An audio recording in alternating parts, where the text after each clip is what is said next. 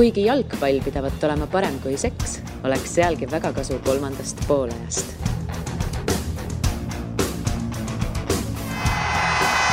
Kuulbet, aus ja eestimaine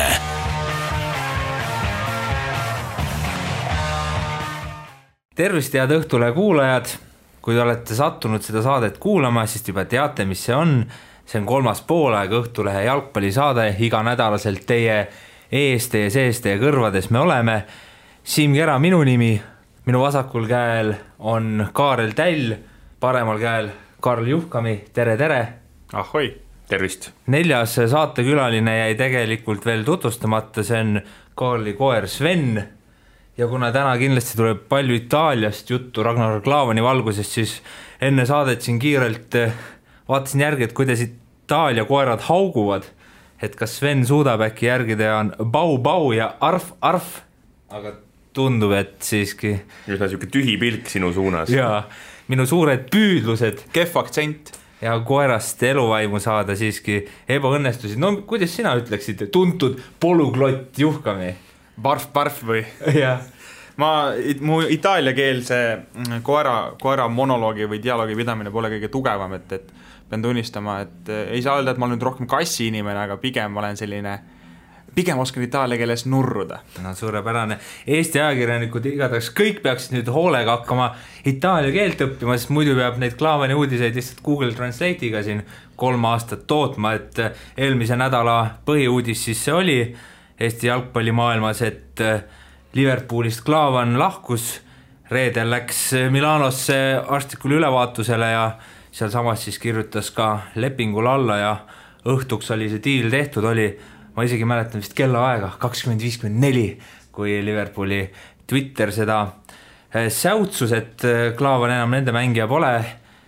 mis teie sellised esimesed mõtted seoses selle üleminekuga olid, sest noh eks siin nüüd järgnevatel päevadel tegelikult päris palju on isegi jahutud selle ümber, minu arust isegi rohkem, ma arvasin, et Klaavan läheb Serie A-sse ja kõik on rahul, aga kui vaadata siin mõningaid kommentaariumeid, vaadata, mis Sokkernetis räägitakse, siis ikkagi on neid inimesi ka, kes, kes nagu arvavad, et see oli kuidagi ilge samm tagasi. no Sokkernetist absoluutset tõde võib-olla on keeruline vahel ka leida, aga no eks esimene reaktsioon oli ikka see, et kurb ju, sest Inglise Premier League on eestlastele kuidagi see kõige südamelähedasem liiga ja kõige suurem liiga, maailma kõige vingem, nagu nad ise seda reklaamivad ja kui meie mees seal püünel tõesti oli, siis noh, ikka on kurb, kui ta sellest kõige säravamast rambivalgusest ära läheb, aga samas, kui vaadata neid äh, kuulujutte, mis siin viimastel üleminekupäevadel ringi liikusid, et äh, kas ta läheb siis Türki või, või Saksamaa klubid on huvi tundnud, siis, siis noh kui sa hakkad nüüd selles kontekstis asja vaatama, siis Serie A niisugune täiesti stabiilne klubi ei olegi nagu kõige hullem variant ju. ja, ja kusjuures, sest sa ütlesid samm tagasi, muidugi on samm tagasi, aga ka ma ei tea, Klaavani eakaaslane Ronaldo tegi sammu tagasi mingis mõttes, et noh, Juventusesse minek minu silmis on samm tagasi, et see on, tegelikult see ongi niisugune iga, kus ühel hetkel täiesti normaalne on hakata nii-öelda samme tagasi tegema ja kui sa suudad teha sammu tagasi Itaalia kõrgliigasse, siis, siis see näitab seda, et sa oled väga kõva mees. ja omamoodi võib-olla seda noh, ütleme, et samm tagasi, aga, aga Itaalia kõrgliiga on üks selliseid väheseid tippliigasid, kus Klaavan nagu muutus mingis mõttes nooremaks, et näiteks nii Inglismaal kui Saksamaal pigem kolmekümne kahe aastane mängija, kes saab kohe kolmkümmend kolm, keskkaitse hakatakse mõtlema kui pensionärist, siis Itaalias juba traditsiooniliselt ollakse harjunud, et keskkaitsjad ja kaitseliinis ongi sellised vanad kogenud mehed, seda näitab ka see Gagliari, et nad ostsid ka kolmekümne kuue aastase kaitse endale sellel suvel juurde, Srna, et, et seal austataksegi võib-olla rohkem selliseid, selliseid mehi, kes on vaikselt hakkavad vananema ka, et et minu meelest ma ei tea, ühtegi kurba nooti mina selles ettevõtmises ei näe, väike üllatus, et tuli see, tuli Serie A, ise ma hoidsin tegelikult tasakesi kogu aeg pöialt, et äkki ta läheb sinna Istanbuli, sest et minu meelest oleks üks väga-väga huvitav oleks, kui mõni eestlane mängiks Istanbuli tippklubis, vahet pole, millises nendest aga see jääb meil praegu nägemata, ilmselt jääb ka tulevikus nägemata. väga pessimistlik. mitte kunagi Kaarel Tell ei jõua eestlased Istanbuli tippklubidesse. Jah väga hea pealkiri olemas, Kaarel Tell koolon ja nii edasi. no kui rääkida, et samm tagasi või samm edasi, siis sa ütlesid, no Ronaldo reaalselt ei olnudki enam sammu edasi teha, oligi ainult sammud tagasi ja ka kui sa tood Liverpoolist, siis ega ka samm edasi on ikkagi ühe-kahe käe sõrmedel noh. no reaalsus, tagasi. reaalsuses Ragnar Klavani jaoks oli ainus võimalus samm tagasi ja mingis mõttes oleks olnud ka eelnevat arvestades samm tagasi oleks olnud ka jäämine Liverpooli, sest et tegelikult Liverpoolis ma olen üsna veendunud, et tal ei oleks olnud sellist rolli nagu eelmistel aastatel, et seda on ka nende viimased üleminekud ja asjad näidanud, ka see Virgil van Dijk'i tulek ja nad on tõestanud seda, et nad tahavad maailmale näidata, et ka keskkaitsesse ükskõik millisele positsioonile ostetakse endale maailma parim mängija, no või maailma top viis mängija või no eesmärk on osta maailma parim mängija igale kohale. ja sellises satsis äh, Ragnar Klavan ei ole maailma parimate keskkaitsjate hulgas, et ta on kindlasti väga-väga hea, aga aga sealt lahkumine pärast kahte väga üle ootuste head hooaega on täiesti suurepärane. minu meelest äh, väga mõistlik samm, et ma ei näe, ma ei näe jah, ühtegi sellist äh, põhjust nõustuda nendega, kes ka kuskil kirjutasid, et, et mingi, ma ei tea, mõttetu samm või midagi edasi, mida iganes. ja neid ikka jagus ja kuna Tälj ütleb, et ei ole mõttetu samm ja sina tahaksid Juhkami öelda sama, siis palun ütle parem, miks see võiks olla mõttetu samm. pane end, tekita natuke intriigi, solguta seda vett natuke. siin ei juhkama. ole ju tegelikult vaja intriigi tekitada, et. võimatu on tekitada. seda on võimatu tekitada, me räägime, me räägime ikkagi eh, noh, see Euroopa tugevuselt, ma ei tea, kolmandast liigast ja võtame aluseks UEFA koefitsiendi või mille iganes, no millegi alusel pead sa seda ju tegema, et jah, Itaalia liiga pole praegu sellel sama säravalt eh, esil nagu selle sajandi alguses võib-olla, aga Juventuski on ju kaks korda käinud eh, UEFA meistrite liiga finaalis, et see näitab, et see liiga on Euroopas väga-väga konkurentsivõimeline ja noh, vahepeal läheb ka veits kehvemini, Napoli eelmine aasta meistrite liigas ei saanud alagrupist edasi. Rooma läks väga hästi. aga noh, Rooma see-eest ju tõmbas Barcelonale koti pähe, nii keegi seda ei oodanud ja ei näinud tulemas aga kui veits vaadata seda, mida, mida Kaarel ka ütles, et äh, Itaalias on see vana ja kogenud kaitse selline väärt ja hinnas asi, siis tegelikult ka fakt, et kui sa võtad nüüd transfermarkti alusel siis vähemalt kogu kogu Cagliari meeskonna ette, siis Klaavani leiab siit rahulikult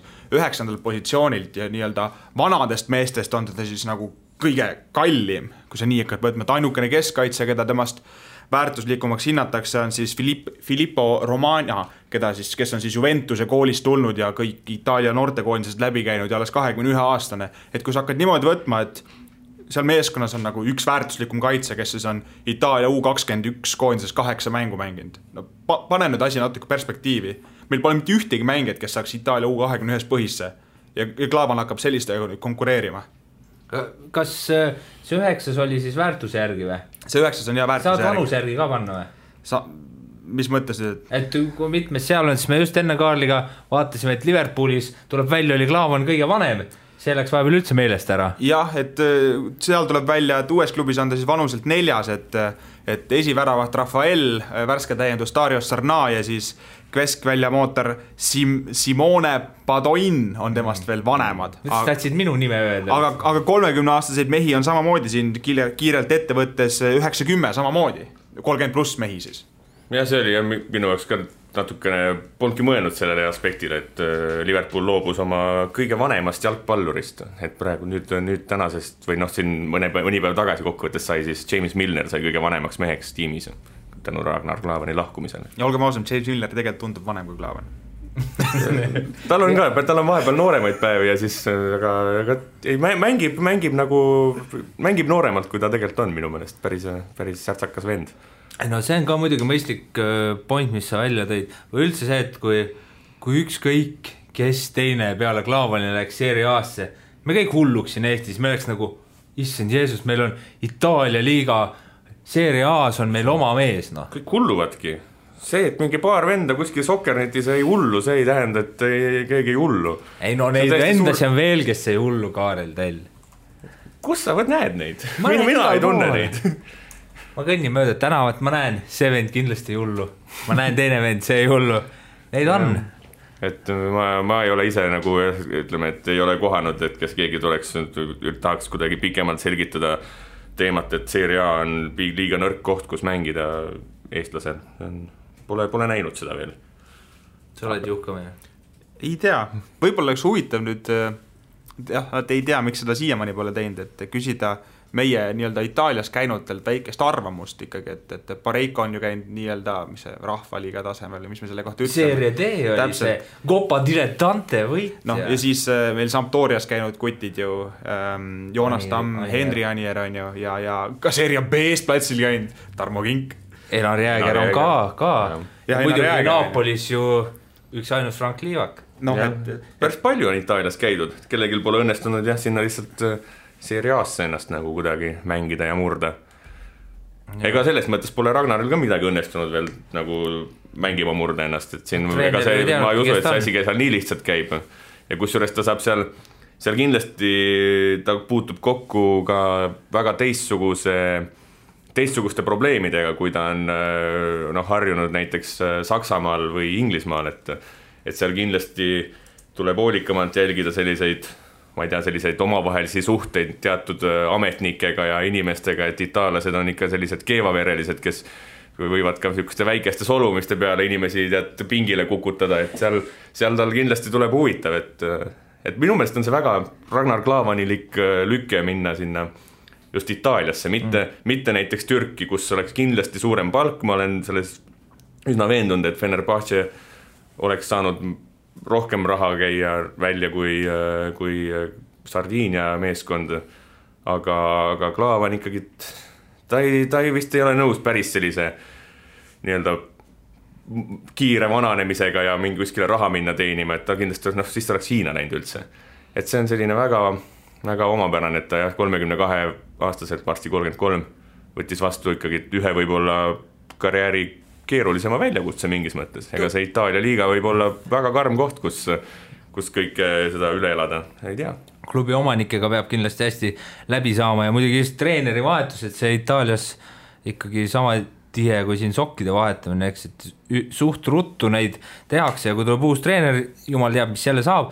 ja tundub, et Klaavan ka natuke, kui vaadata, kuidas Cagliari siis, ma täpselt ei tea, kuidas see hääldama peab, seda üleminekut kajastanud on, siis Klaavan tundub ka selline ikka nagu nende staarmängija nüüd, et me võtsime No meistrite liiga finalisti. Nad ei osta Liverpoolist mängijaid tavaliselt, selles mõttes pole kahtlustki, et see ongi nagu, nad see peavad sellest maksimumi võtma., see on nagu ülivõimas, et meile tuli vend Liverpoolist ja nad on väga uhked selle üle, sellepärast mind ka see häirib, et mõned tüübid Eestis on nagu mingi mida, mida. no kasvõi see, kui, kui väga klubi tegelikult äh, Rakut tahtis, on ju see, kui kärmelt kogu see asi nagu susisema läks, et mis see kaks päeva enne üleminekut, noh, sisuliselt ju Cagliari polnud seal, seal radarilgi või pildil, et mi- mis, mis, mida võiks nagu Klaavaniga seostada ja siis vaatad, kakskümmend neli tundi hiljem oli juba esimene video, kuidas äh, eestlane on ilusasti Milano lennujaamas ja yes I like it here very much on ju, et, et, et sihuke traditsiooniline lause, et aga see, see jäi arusaamatu, kes seal klubis teda siis tahtis, sest et peatreener ütles, et mina pole veel küll näinud teda mängimas, et tema vist Liverpooli mänge pole väga vaadanud, et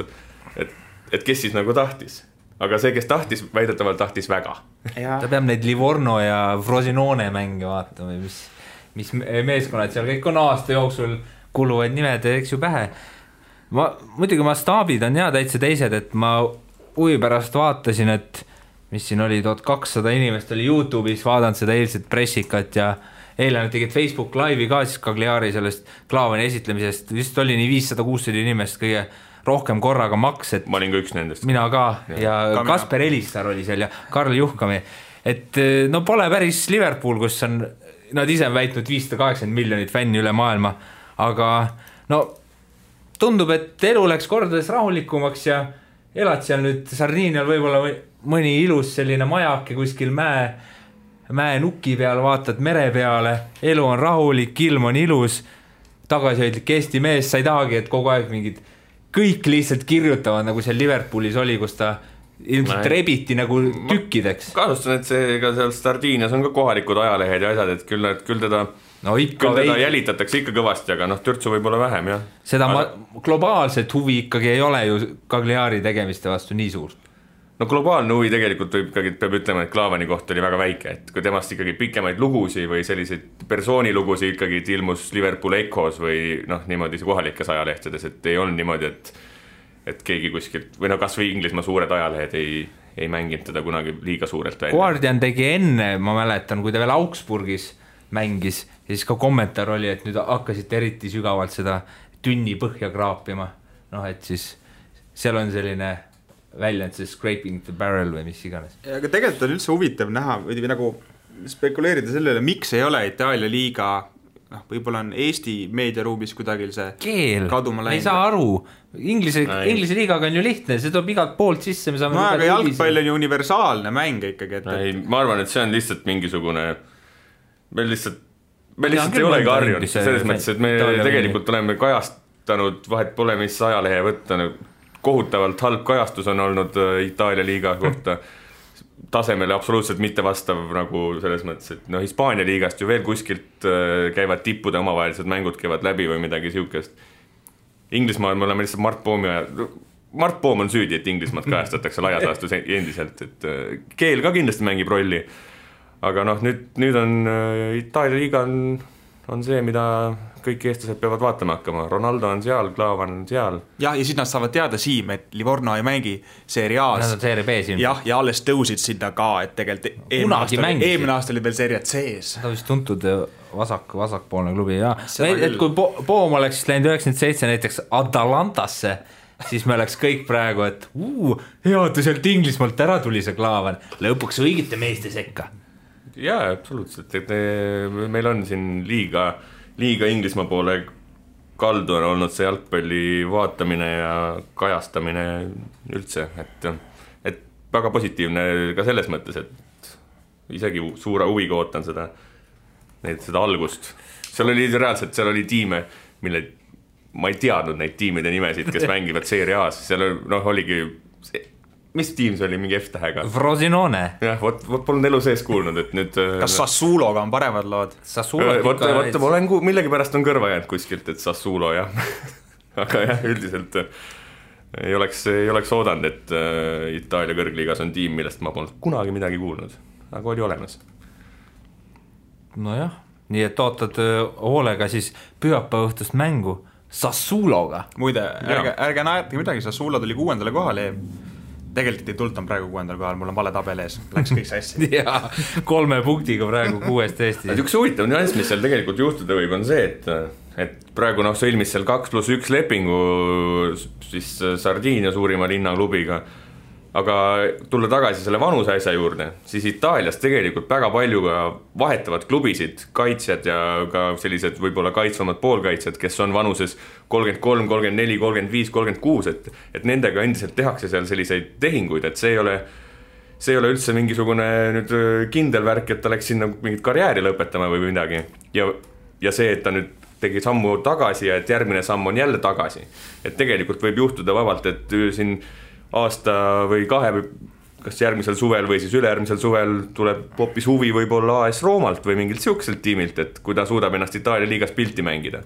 et see ei ole kasvõi mingit Chiellini üleminekuid vaadates või mingid sellised tüübid, kes seal äh, Itaalias, kui sa oled tipptasemel vend, siis äh, eriti kaitses, seal ei ole väga oluline, et sul oleks seal passis just kakskümmend viis kirjas, võib ka olla kolmkümmend viis, tule mängi. jah, järgmine suvi ju kõigest kolmkümmend kolm klaavan, see Itaalia kõrgliigast nagu beebi, saan aru teie jutust, et kõik on võimalik. nii ei see saa kindlasti on rohkem võimalik kui, kui Itaalias või kui Saksamaal või Inglismaal, selles mõttes on seal kindlasti rohkem hinnas need sellised targad ja rahulikud kogenud mehed. no üks asi on veel see, et ähm, nii-öelda tänapäevase jalgpalli stiil, see tagant lahti mängimine, palliga kaitsjatelt siis mängu aretamine, see kõik on ju vesi klaavani veskile, et ta on ju algselt oma vasak äärega, ääremängija ro- rolli tõttu palliga osavam kui enamik kaitsjaid ja see praegune stiil on ka võib-olla põhjus, miks äh, keegi, see salapärane keegi seal seal Cagliari klubis teda sinna nii väga tahtis, et nägi, et tal on need omadused, millega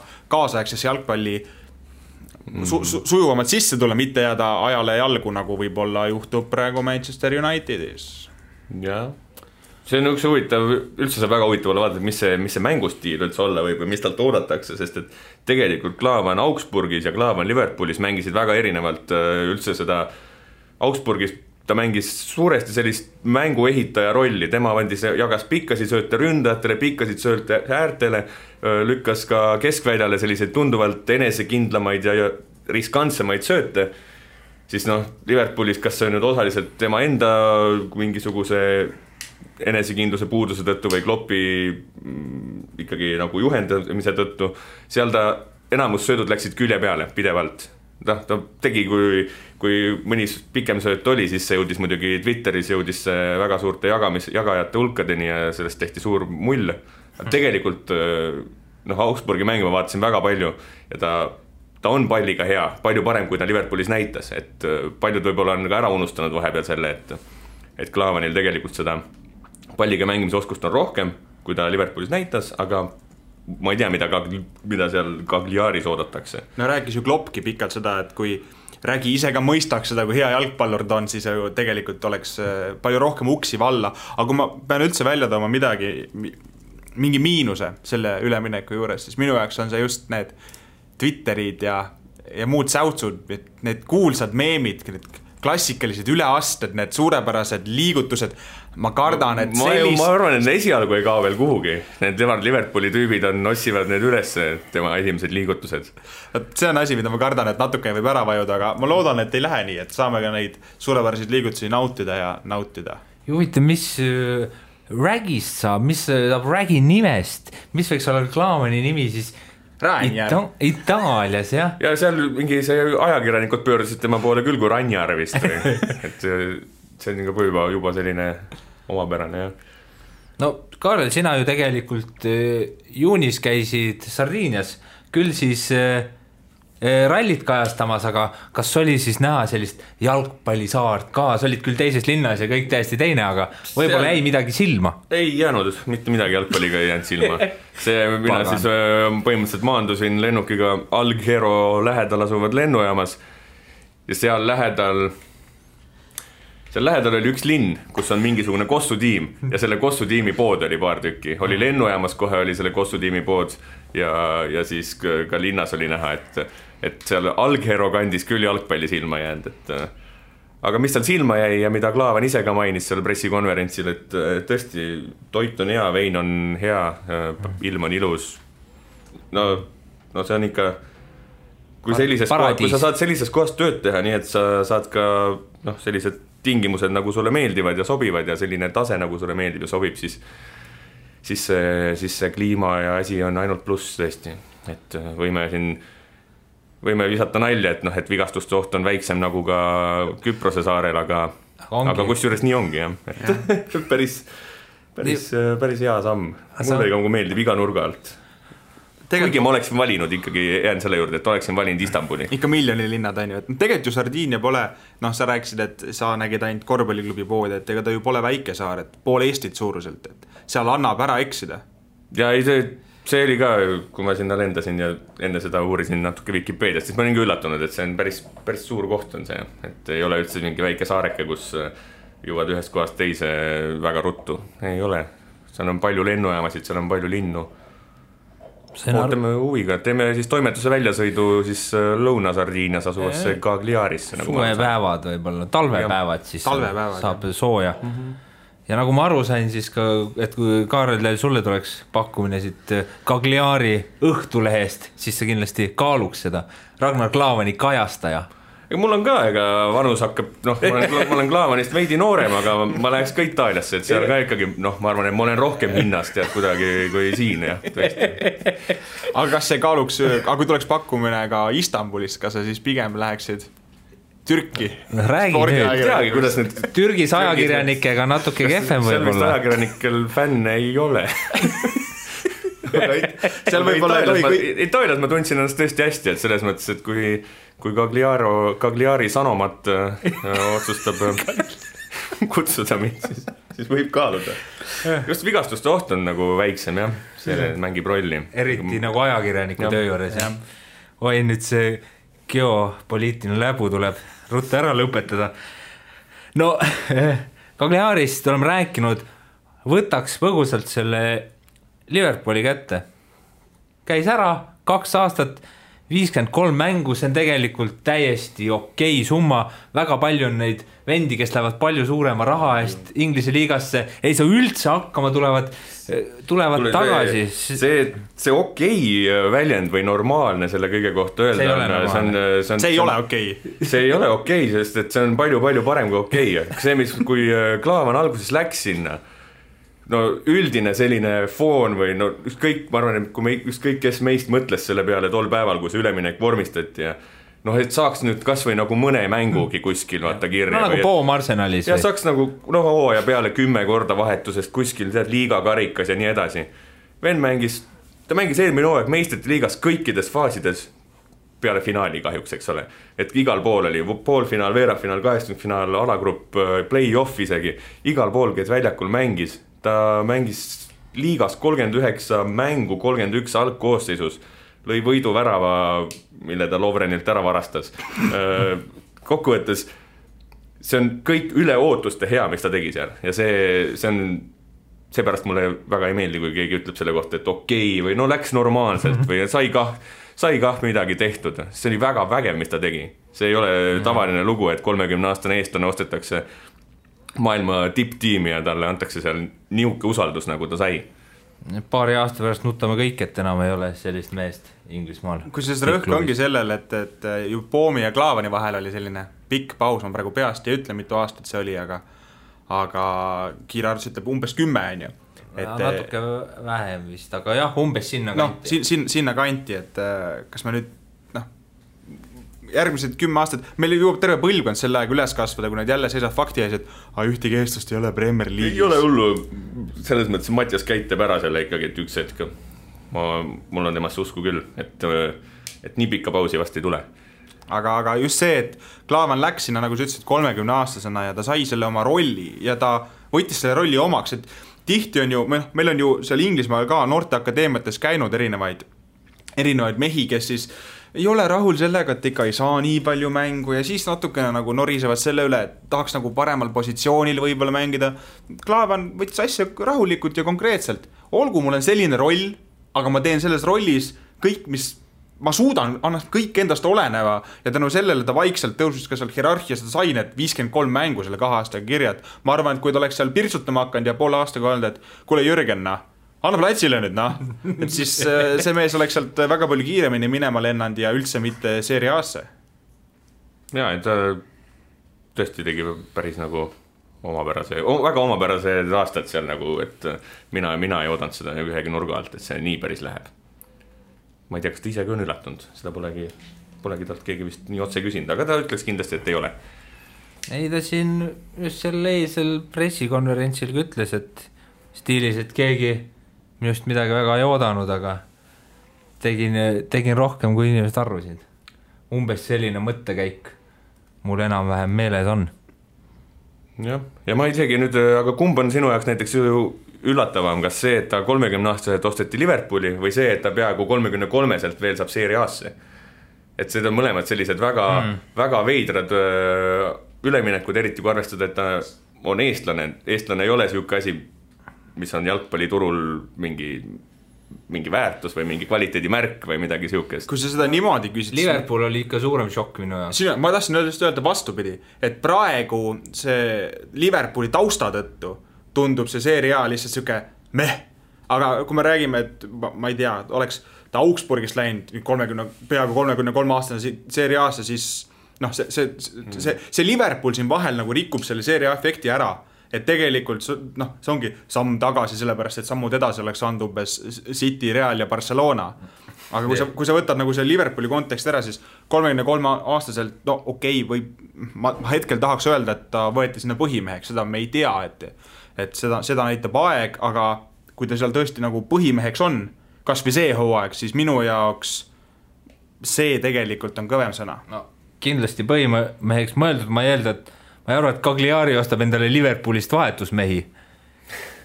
no jah, nagu, aga no nagu see salapärane küsimärk siin on hetkel, et ei olnud ju peatreener see, kes seda aga ju oli ikkagi selles mõttes kokkulepe olemas, et keskkaitset on vaja ja siis ma arvan, ta on ka rahul, et talle tuleb endine Liverpooli mees.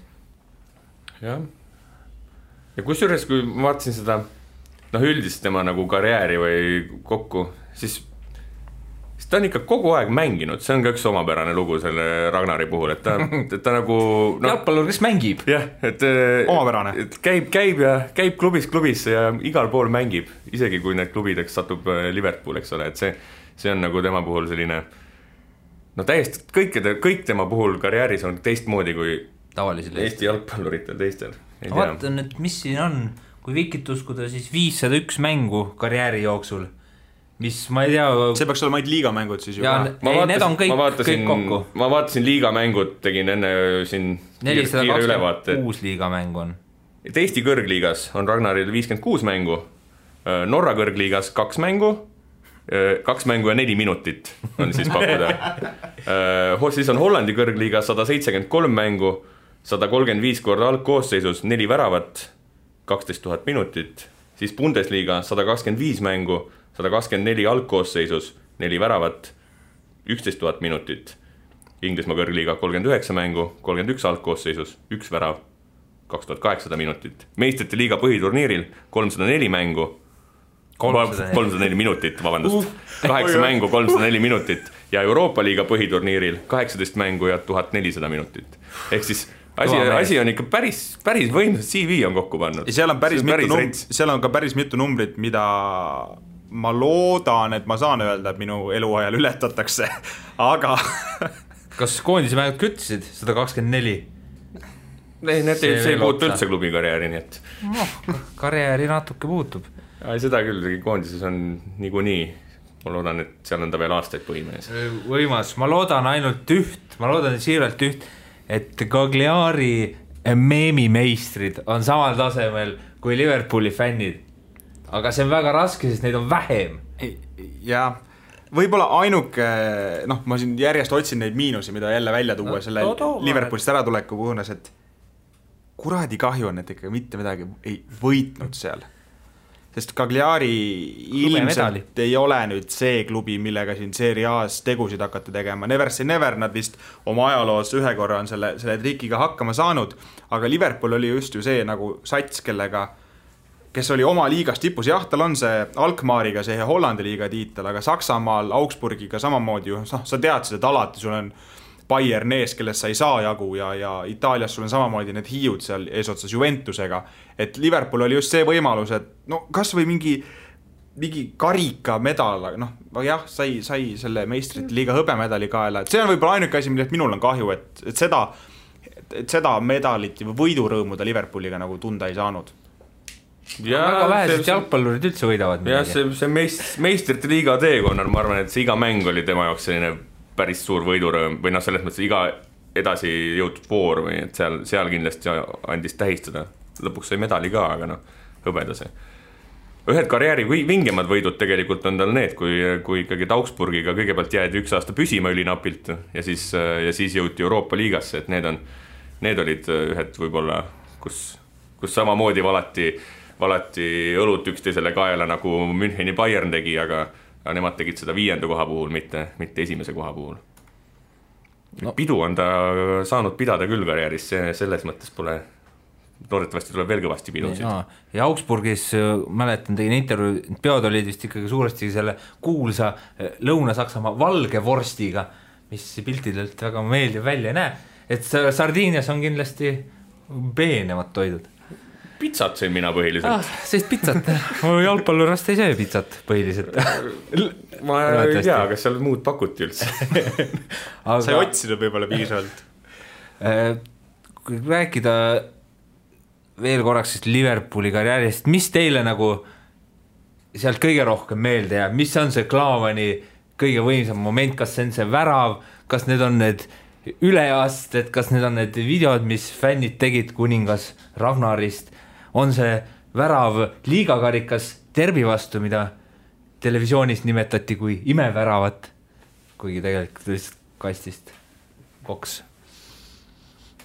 olen pannud poisid mõttesse, võtame veel ühe hetke, mõtleme, kuulaja ootab, pinge tõuseb, palun jah, nüüd on aeg. ma arvan, et äh, väga hästi võttis äh, Klaavani Liverpooli kokku, see oli vist This is Anfieldi äh, artikkel, kus räägiti, et kuidas Klaavan on niisugune kuulub sellise kultuskangelase sekka, et, et äkki oli Liverpool Echo? Liverpool Echos jah, täpselt, et, et et mees, kes on vaikselt enda asja ajanud ja, ja, ja teinud oma töö ära, et ei ole kunagi nagu säranud, aga sa teadsid, et ta ei, ei vea sind kunagi alt, et nagu seda ohtu ei olnud ja see suurepärane noh, neid säutse sellel päeval oli tuhandeid ja tuhandeid, aga lemmik oli ka, mida me siin toimetuses välja tõime, et mul pole kunagi olnud nii kahju, et äh, noh, kontekstis nii halb mängija on meeskonnast lahkunud, et ta oli küll, ei olnud nagu, nagu särav staar, ei olnud mingi Firmino Van Dyke'i tasemel, et selles suhtes ta oli nagu kehvem mängija. aga, aga pole kunagi olnud nii kahju, et nii halb mängija meeskonnast lahkub, et tegelikult oli nii väärtuslik Liverpoolile. minu, võib-olla selle asja võtaks kokku see, et mulle meeldis nagu sellest ajast kõige rohkem jääb meelde, et, et iga mäng, kus ta mängis, see oli nagu suur sündmus või et et see oli ka nagu minu jaoks nagu oluline asi, et ma ikkagi alati proovisin jõuda koju või proovisin jõuda kuhugi, et näeks need nagu no iga minuti ära, kui Klaavan kannab Liverpooli särki, sest et et noh, tegelikult iga kord, kui ta mängis, siis uuesti tuli meelde see, et see on, see on ju võimatu ja jabur ja noh, nii vähe tõenäoline olukord üldse, et et seesama, see Liverpooli-sugune tiim ostab kolmekümne aastase eestlase Augsburgist. Nad ei tee nii. Nad ei tee sama sarnast üleminekut võib-olla enam mitte kunagi, nad, kui nad tahavad, nad oleks võinud osta samasuguse tasemega venna, tunduvalt noorema ja võib-olla kuskilt tunduvalt suurema hinnalipikuga, kellega oleks saanud mingit äri teha. ei, nad valisid mingil põhjusel kolmekümne aastase eestlase, et äh, see, et nad selle valiku tegid ja see, et iga mäng oli suur pidu, see oli, see oli lahe jah, see oli väga lahe aeg. see oli tõesti lahe aeg aga kõik muidugi Eesti Manchester Unitedi fännid saavad ka rõõmustada, et nüüd saab taas olla Liverpooli vastu. Kerge, kergema vaevaga kui varem, mis tekitas kindlasti paljudes selliseid isiksuse lõhestumist, võiks öelda, kus pidi siis ikkagi otsustama, et no Klaavan võiks seal mängida, aga võib-olla võiks null-null jääda ja pähe vast ei saa ka ärgu väravat lööga, et nüüd on selge Unitedi fännidel, Liverpool peab tala saama ja kõik on kõik on hea, aga nii muidugi ei lähe. Inglise liigast lõpetuses rääkides üldse, Liverpool, Manchester City tunduvad siin eh, juba noh, esimese kahe vooru järel nad ei, ei saa öelda, et on teistest ees rebinud, aga kaks võitu kirjas, nii nagu Chelsea'l, Watfordil ja Tottenhamil ja Bournemouthil ka, aga enne hooaja algust ka mõlemad favoriidid olid. ja tundub, et eh, nii ka võiks minna see aasta. kuidas see arvate, Premier League'i spetsialistid? Premier League'ist meil on ükskõik, Klaavan ei mängi seal mõttetu liiga. mis me sellest ikka räägime, et hakkame kohe, ma võtan siis eh, räägime Sassolost ja kõik. kusjuures Sassolo vastu tuleb ju ka esimene mäng eh, Cagliaril, kus nüüd Klaavanil on võimalik võimalik platsile saada.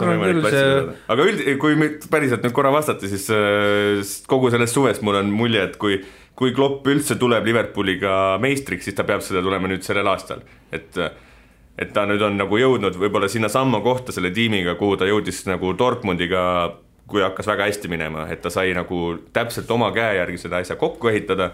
mehed on parimas eas, parimas vormis, parimad nagu noh, see komplekt on tegelikult noh, see komplekt on super lihtsalt, mis seal kokku on pandud.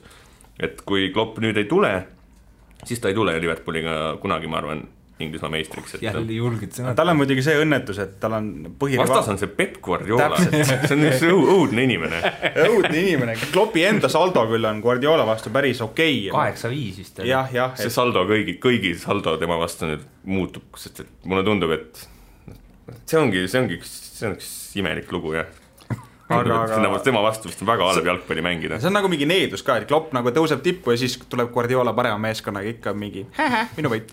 aga noh, ma ei tea, City on ikkagi, no noh, Liverpool on ka esimesed kaks mängu väga, väga hea kohvipaks, mille pealt ennustada hooaega, on ju. et kaks mängu on ju mõlemad meeskonnad suurepärast mängu näidanud, ma arvan, et nad lähevad niimoodi paaris rakendas edasi ja otsustavaks saab nagu ikka noh, et kes äh, jaanuarikuus äh, noh, Stoke enam ei ole, on ju, et ma ei tea, West Hami vastu koperdama hakkab, et no sellised asjad hakkavad otsustama, mitte omavahelised mängud.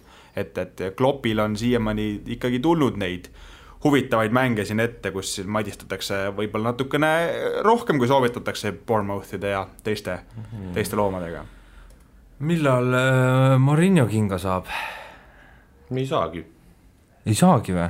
jah, selline lihtsalt, kui sa niimoodi küsid, siis ma vastan nii, nagu ma arvan, et sellel hooajal ei saa.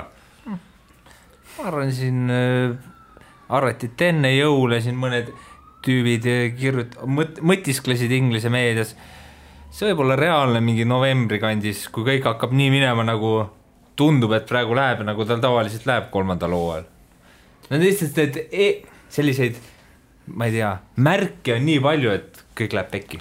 jah, sellest ei piisa, sellepärast, et kinga saamiseks peab ilmselt noh, ma kujutan ette, et äh, nad annaksid ainult sellisel juhul kinga, kui nad noh, kui nad näeksid reaalset võimalust, et et Zidane kirjutab lepingule alla või midagi sihukest, et et asendaja on ka võtta. kui ei ole sellist Zidane'i, kes alla kirjutab, siis on, siis on, noh siis ei lasta lahti. Ja tõesti, ma ei usu, et need tulemused nii kehvaks ka jäävad. see on tõesti point, et, et neil on nagu ära on ju lihtne visata, aga keda sa nagu asemele võtad, et tood David Moisi nagu kolmandale või teisele ringile. Ryan Giggs. no jah ma olen aru saanud, et seal ei võet-, tundub, et ei võeta. seal on natukene mingid teised põhjused võib-olla taga, et mida meie siin Maarjamaal väga hästi ei tea, et aga noh, Morino leping vist on äh, ülejärgmise hooaja lõpuni, et kaks ja. aastat kestab, et teoorias ei ole nagu väga kallis ka ju seda, seda ära lõpetada, kuigi arusaamatu oli see, miks seda üldse pikendati, aga ju siis nähti midagi, et ma ei tea, mulle tundub, et Morinho on kuidagi jalgpalliajale jalgu jäänud enda filosoofiaga, et, et, et ta küll tahaks mängida sellist kaitsest lähtuvat ja teoorias midagi sellist, mida Simeone teeb Atletico Madridis, aga no isegi kui sul see välja tuleb, see ei ole see stiil, mida sa Manchester Unitedis mängid. Sa, sa ei saa minna mängule, on see nüüd siis Newcastli vastu või Liverpooli vastu ja olla mingi, me istume kaitses ja lööme üks-null ära, noh, sa, sa, sa ei tee seda nii suure klubiga. selleks oleks paremaid kaitsjaid vaja, et seal istuda. temal oleks Klaavanit vaja olnud no.. see on mõttekoht praegu. Jose. ta on üks äh, kõige kurvemaid mehi üldse, keda ma olen väljaku ääres näinud. minu arust Manchester Unitedist iga aastaga järjest mornimaks kusjuures ega, ega mõte on ju ka selles, et äh, Unitedi alguses räägid, eelmine aasta Morinas ja veidi halas, et mul on kaitseliin, kes äh, ei ole minu enda ostetud, noh, viimane, viimane mäng oli, no nägime, mis sealt välja tuli, Brightonilt said ketuka põhimõtteliselt, et äh, ei tea, seal midagi on äh, muutumas ja ma ei hakka sulle kuupäeva ütlema, aga kui siin mingi kolm kaotust järjest tuleb suvalisel perioodil seal liiga hooaja sees, siis ma ei usu, et sellel juhtkonnal nii palju kannatust jaguks jah, mulle meeldib, et kaks mängu on mängitud ja fännid on juba kaoses põhimõtteliselt, mis on ka kummaline. noh, fännid muidugi tihti väga kergelt lähevad leili, aga see, see aasta tundub kuidagi teisiti olevat, aga noh, egas midagi, tõmbame siis joone alla sellele saatele, punane kriips peale. Karl Juhkam oli siin, Kaarel Täll teisel pool, Siim Kera olin mina. nüüd tuleb kaunis Coolbeti kõll ning seejärel juba Coolbeti panustamise ruum. Kuulmet, aus ja eestimaine. ja nüüd siis saate kulminatsiooni juurde, Kuulbeti panustamise rubriik. oleme välja valinud kolm mängu, mida siis ennustada, Siim Kera, Kaarel Täll ja Karl Juhke, me oleme siin, koer Sven ka, eriline hiromant kindlasti noh, Kaarel, kas peaks talle need kausikesed ette panema, et siis võib-olla endalgi tuleb paremaid mõtteid, kes võidab, kes kaotab? no ta mulle teel tööle ta ütles, et pigem kodumeeskondadel on nagu väike eelis seekord. aa, ja ma arvan, et ta teab küll neid asju. ma arvan, ta ütles ka, et pall on ümmargune. võib-olla haukus sellise info. kui väga võrdse mäng on, siis võib ka viiki jääda. aa, jah, see, see on alati hea teadmine, mida koeralt teada saada. Äh, Tallinna Kalev, Narva Trans laupäeval kell seitse.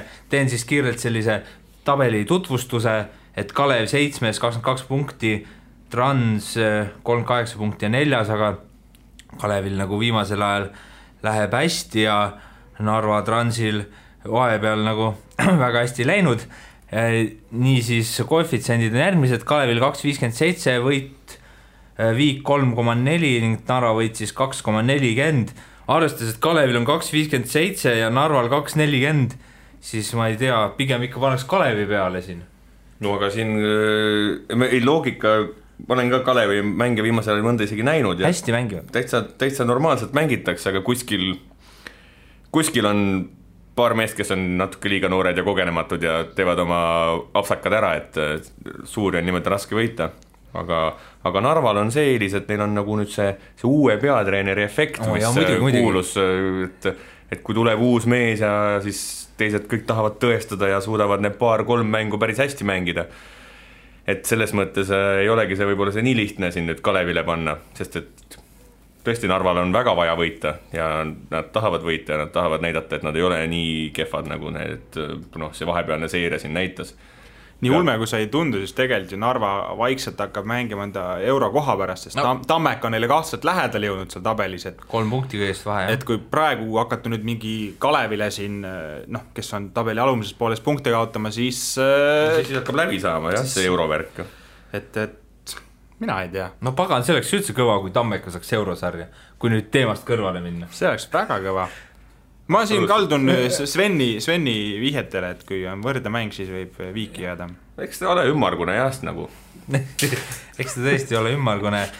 Itaalias äh, pühapäeva õhtul, kas taas kodumeeskond võidab Cagliari, Klaavani uus ko- koduklubi, siis võtab vastu Sassuolo, kes viimases või mitte viimases viimases voorus ehk ka siis esimeses voorus alistas ju Milano Interi üks-null. tohoh kas tuli üllatusena see info? jaa, võib nii öelda küll. nii juhtus. ja Cagliari kaotas esimese mängu null-kaks kellelegi. Empolile, kes on siis Empoli, Serie äsja. A-st üles tõusnud. äsja üles tulnud meeskonnale. nii et selline, selline seis on, kohvid siis Cagliari kaks kuuskümmend kolm, Viik kolm kakskümmend viis, Sassuolo võit kaks üheksakümmend kaks, vaatame, mis siin väravate, oh jah, kui peaks nüüd eriti suur selline väravate festival tulema, mida Itaalias, ma arvan, väga tihti ei juhtu, üle viie koma viie värava, ma tahan lihtsalt seda koefitsienti öelda, kaksteist koma viiskümmend. see on päris korralik, see tähendab, et seda kindlasti ei juhtu see tähendab, et selline asi juhtus äh, vähem kui poolteist aastat tagasi, kui nad eelmisel Oo. aastal liigas kohtusid ja Sassuolo kodus kuus-kaks Cagliari hävitas No, aga nüüd on Klaavan nüüd on täpselt, nüüd on Klaavan, enam ei saa siukest panust, panust teha. ja vaevalt, et Cagliari ise suudab kuus väravat lüüa siin Sassuolole. Aga üldiselt on olukord see, et Sassuolo oli eelmisel aastal kuues ja võitsid avamängu. ei olnud, ei olnud, see oli, Juku vaatas valesti. ma vaatasin valet tabelit sulle enne. no kahju siis, siis ta ei olnud kuues, unustame selle info ära. see oli täiesti vale info jah. me ki kohe kiirelt. tegelikult olid üheteistkümnendad no ongi võr- võrdsete ja Cagliari siis oli kuusteist eelmine aasta. ja aga ma arvan, me ei saa siin muud öelda, kui Cagliari peale ikkagi Klaavani esimene mäng ja siin no loodetavasti. kas Klaavan lööb värava, on juba? ei ole kahjuks, aga noh, ma arvan, selle peale tuleb kindlalt panna, kui tuleb see koef. eks ta on igas ikkagi kõrgliigas, kus ta on mänginud, ikka löönud ära ühe. noh, Inglismaal on löönud. et oleks aeg ka Itaalias juba. Itaalia, Saksamaal lõi neli, Hollandis lõi neli. ma arvan, siin hea Pole paha, paugu, pauguga uks lahti lüüa. Norra ei läinud. Norras jah, läks neli, nelja minutiga ei jõudnud. ja vaatame siis Inglismaalt, ah muidugi esmaspäeva õhtul eh, suur vastasseis siis Manchester Unitedi ja Tottenham Hotspuri vahel. praegu siis alles siin saadaval tavalised koefitsiendid, võit kaks kuuskümmend seitse Unitedil, viik kolm kakskümmend ja Tottenhamil kolm koma null null Tottenham võidab. ja saad kolmekordset raha tagasi ka. jaa, üsna lihtne raha tundub olevat ma ei tea, et kui sa näiteks panustaks Sveni, siis saaks kolm Sveni tagasi kummalisel kombel tundub, et Tottenham läheb nagu hästi-hästi rahulikus tempos, aga pidevalt paremaks, siis Manchester United läheb hästi kiires tempos ja pidevalt halvemaks. no ma ei tea, kas see nii kiire tempo on olnud, aga halvemaks minnakse küll võiks jah, et selles mõttes kõik nagu klapib. koefitsiendid ainult ei klapi. samas midagi, järelikult öö, tasub, tasub ära kasutada võib-olla see, see väike viga ja, ja panna no,, Tottenham on suur favoriit selles mängus minu silmis, noh. seda küll, aga samas midagi selle mängu juures lõhnab ka sihuke traditsiooniline istun kaitses, võidan üks-null Morinho. ma ei tea, ta on ära unustanud selle juba, see võib-olla tuleb uuesti meelde, aga ja nende kaitsjatega on seda tõesti raske teha. seda küll. et öö, kui sul seal see Erik Pai ja sõbrad, kurat, päris halva meeskonna on kokku pannud, noh, ootamatu. pärast kõiki neid mitut aastat, kui ta on saanud tiimi ehitada, siis on olukord see, et, et ikka nagu jama on. jama on ja jama on ka kõigi kuulajate jaoks see, et saade on läbi. aitäh, et olite meiega. kohtume juba taas järgmisel nädalal, tšauka. kuula meid igal neljapäeval Õhtulehest, SoundCloudist või iTunesist ning ära unusta meie podcasti tellimast. Kuulmet cool, aus ja eestimaine